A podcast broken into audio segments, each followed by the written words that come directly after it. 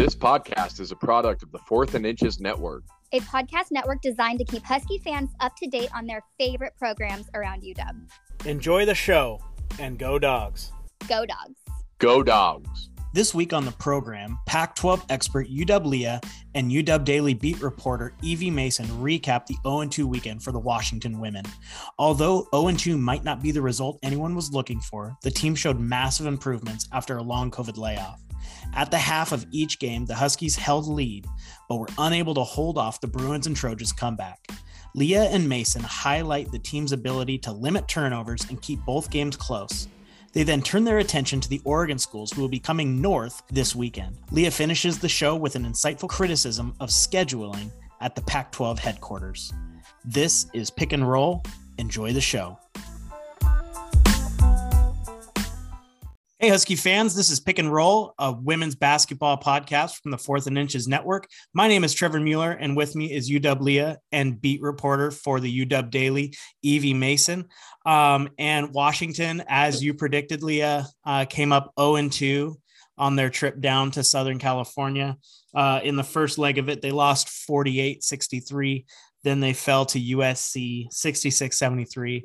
And before I hand it off to you, Evie, one of the themes that I saw was a first half where Washington went up uh, at, at, the break and just couldn't keep that momentum going, especially on the offensive side of the ball. Uh, Evie, what's kind of your overall take on uh, the weekend? So yeah, so I was wrong in my prediction. Obviously, I predicted that they would at least beat UCLA, but I was wrong, which is fine. You were um, looking good at half. Yeah, both games we were. Mm-hmm. but anyways, um, it obviously sucks that it, we obviously came out 0 and 2, but watching, like you said, the first half of both games, their ball movement, what their just half court play, their ball movement, their execution overall was really just looked great. It it almost like it's kind of like surprising. They almost look more solid and smooth than the men do. Am I allowed to say that? Yeah. but yeah, any but I mean the men are doing better too. I, I won't comment anymore on that because that's not what I'm here to do. But obviously, I just think my point is that they that's how good they looked for a period of time until second half. This happened both games. Second half came around. I don't know if it's just me just not seeing it, but it almost seemed like there wasn't anything specifically that happened. They kind of just like fell off. To me, it looked like a um, they just weren't like con- conditioned enough. I don't know. It could be because they aren't used to playing entire games. Even Langley commented on this. They they aren't used to playing entire games. You know, after the whole COVID break. So, yeah, I don't know that if I'm. Yeah, I, I would completely echo that. I thought yeah. you know if you if you can put together a solid half of basketball offensively against the Pac 12 and look pretty decent doing it, you can compete for a full half. My question, I think I mentioned going into this game was conditioning, was practice.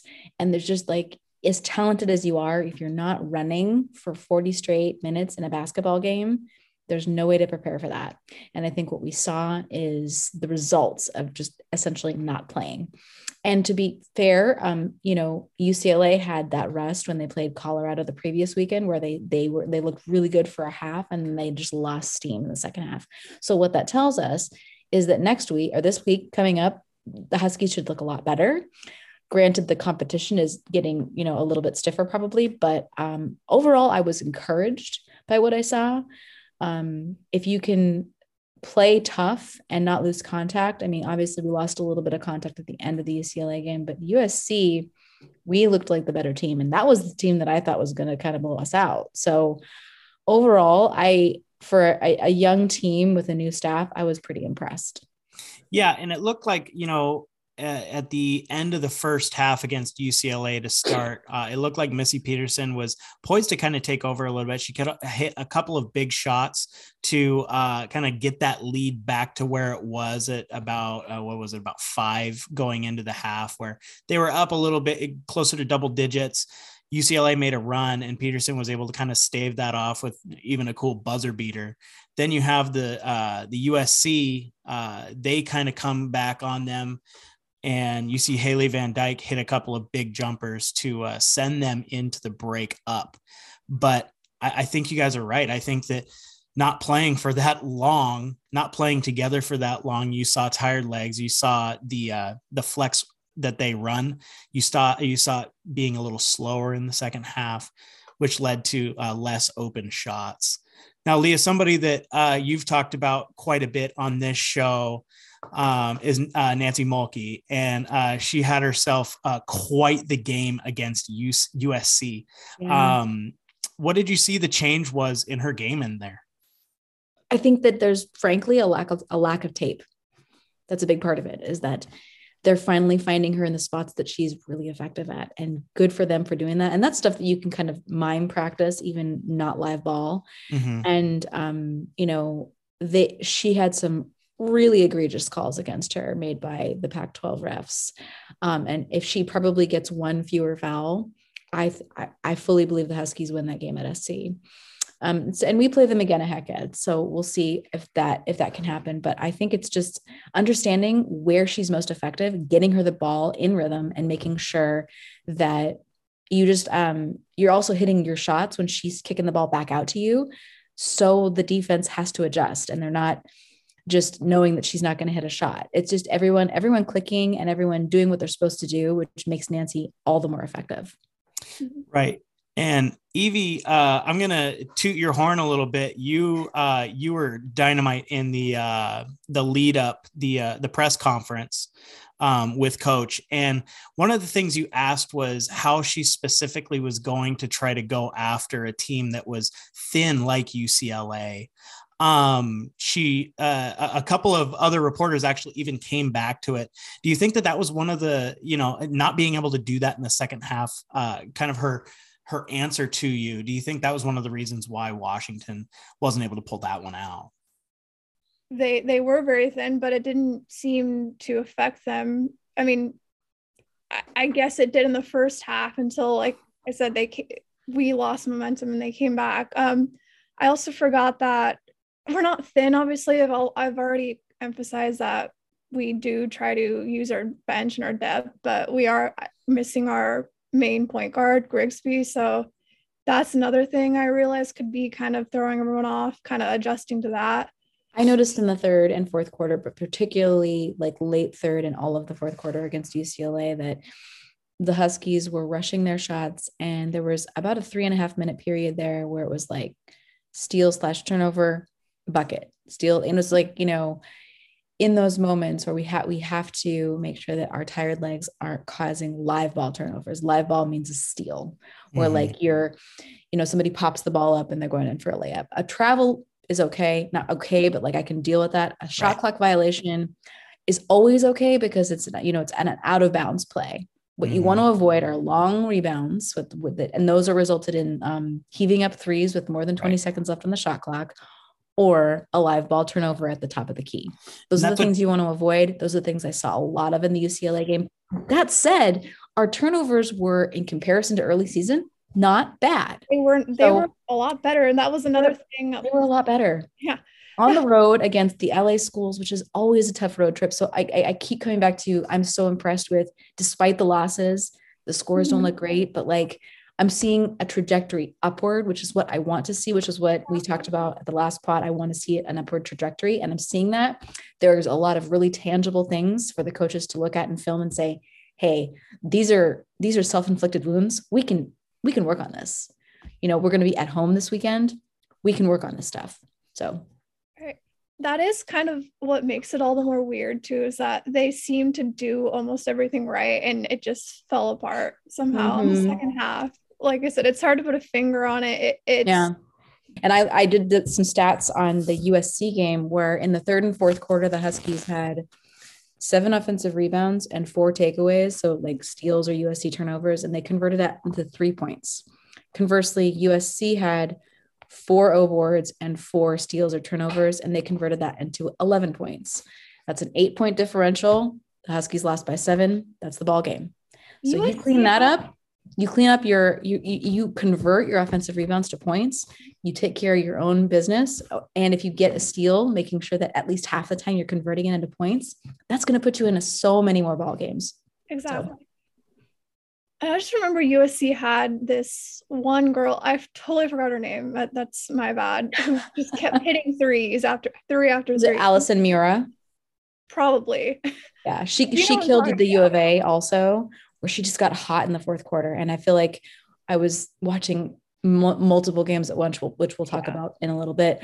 And um, I remember seeing her name over and over, and I'm like, that name, she's you have you have to have a hand in her face in crunch time.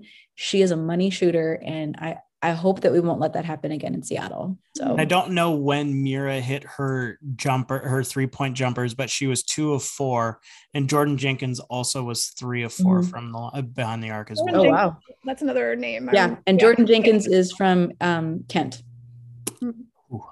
and she her dream school was UW, and that is a big whiff. That's an indictment of, of the previous coaching staff. Yes. Oh correct. yeah, definitely. Oh my god. And also her teammate was Quay Miller at Kent. So yeah. Huge indictment. But anyway, watching those games, uh, it's really interesting that you point out the uh, the points off of turnovers, the the live ball turnovers that you're talking about, and how that really was the difference. And what I noticed on the weekend is when Washington gave up the lead and when the the game not necessarily got out of hand, it was quick. Um, the third quarter, they shot poorly.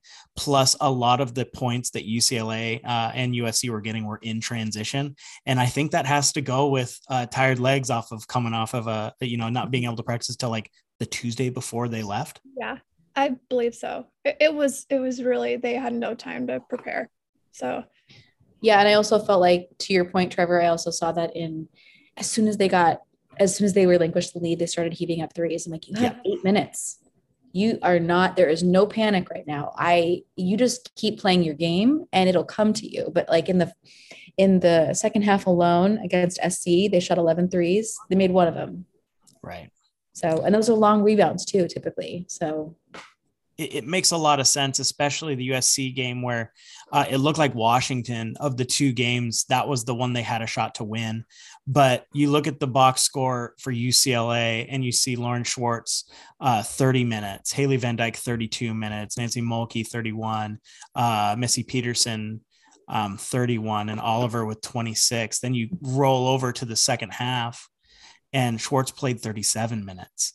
Peterson played 35 minutes. Like we're seeing uh, coming off of not playing and then putting up that many minutes. Uh, I, I, I mean, that that tells me right there that they probably just weren't uh, conditioned to to do this. But it's early in the season, and uh, you know what? They have games under their belts. They're going to be in a rhythm now, like you were talking about. Here comes Oregon's. Yeah. So I mean, yep. Oregon is wow. coming off a really, really solid weekend. They were just named yes. the national team of the week. Uh-huh. They beat um, Arizona in overtime, a game in which they were down 17 points in the third quarter yep. and came back to win in overtime. And then they followed that up two days later by thumping UConn. The score is not indicative of how uh, lopsided the game was. They won by right. 13, but um, Oregon is really finding its groove. They're finally healthy. Mm-hmm. They've got a post tandem of six foot seven Sedona Prince and six foot five Nyara Sabally, who Sabally went down in the last five minutes of the game and had an uh, her right knee was wrapped in an ice pack. So Kelly Graves seemed to think that she'd be just fine. I wouldn't be surprised if she didn't play against Washington, but did against Washington State just for safety precautions. Um, that said, they're incredibly deep. Regardless, they have excellent guard play. Um, they're really finding a groove offensively. But the thing is, after playing two highly ranked teams, they could have a trap game against Washington. Yeah. They could have a trap game against both Washington schools because right. it's like it's easy to motivate kids when you see that little number next to a team's name. When this team hasn't had a winning season in five years, tell tell those kids it matters. I mean, yeah. there, anything can happen, but um, I mean, I respect that team and their staff enough to know mm-hmm. that they're gonna they're gonna play well enough. But crazy things can happen when you come into a, a team that has nothing to lose and all of a sudden Oregon has a lot to lose. So yeah, that's a really good point. And and then the the on the Oregon State side, I mean, the state of Oregon has two really solid coaching staffs, um, and with uh, with Rueck down there in Corvallis, and uh, are they getting healthier now? Are they are their players getting out of the COVID protocol? I know that they really screwed you over with your spread pick against. Uh, um, uh, who did they? Arizona. Arizona. Yeah, like I, I, so I picked, I picked OSU in a close one, not knowing that Taylor Jones, their starting six foot four, six foot four post, is out with some injury. She was on the bench, so it's not COVID. Okay. Um, she didn't have a boot on, so I don't know what the issue is, but she's not playing. She didn't play either uh, games on the weekend. And then all of a sudden, also Arizona starting point guard and their second post player were also back. But you know, Oregon State lost yeah. on a, last second prayer shot by Arizona. So it's like, right. you know, like, you know, throw my hands up, like, well, I tried. I think I, I still stand by that. Had the, uh-huh. the, other circumstances been as I expected. Right. Um, that said, Oregon State has a six foot nine player who is not as mobile and um, offensively fluid as Nancy Mulkey, but she's really good with her reflexes and her shot blocking. That's um, Jelena Mitrovic. Mm-hmm. And then um, they have uh, a six five player who's kind of a stretch four. She comes back out to the wings. Her name's Kennedy Brown. She's six five, and then we'll see if Taylor Jones at six four can go. We don't know.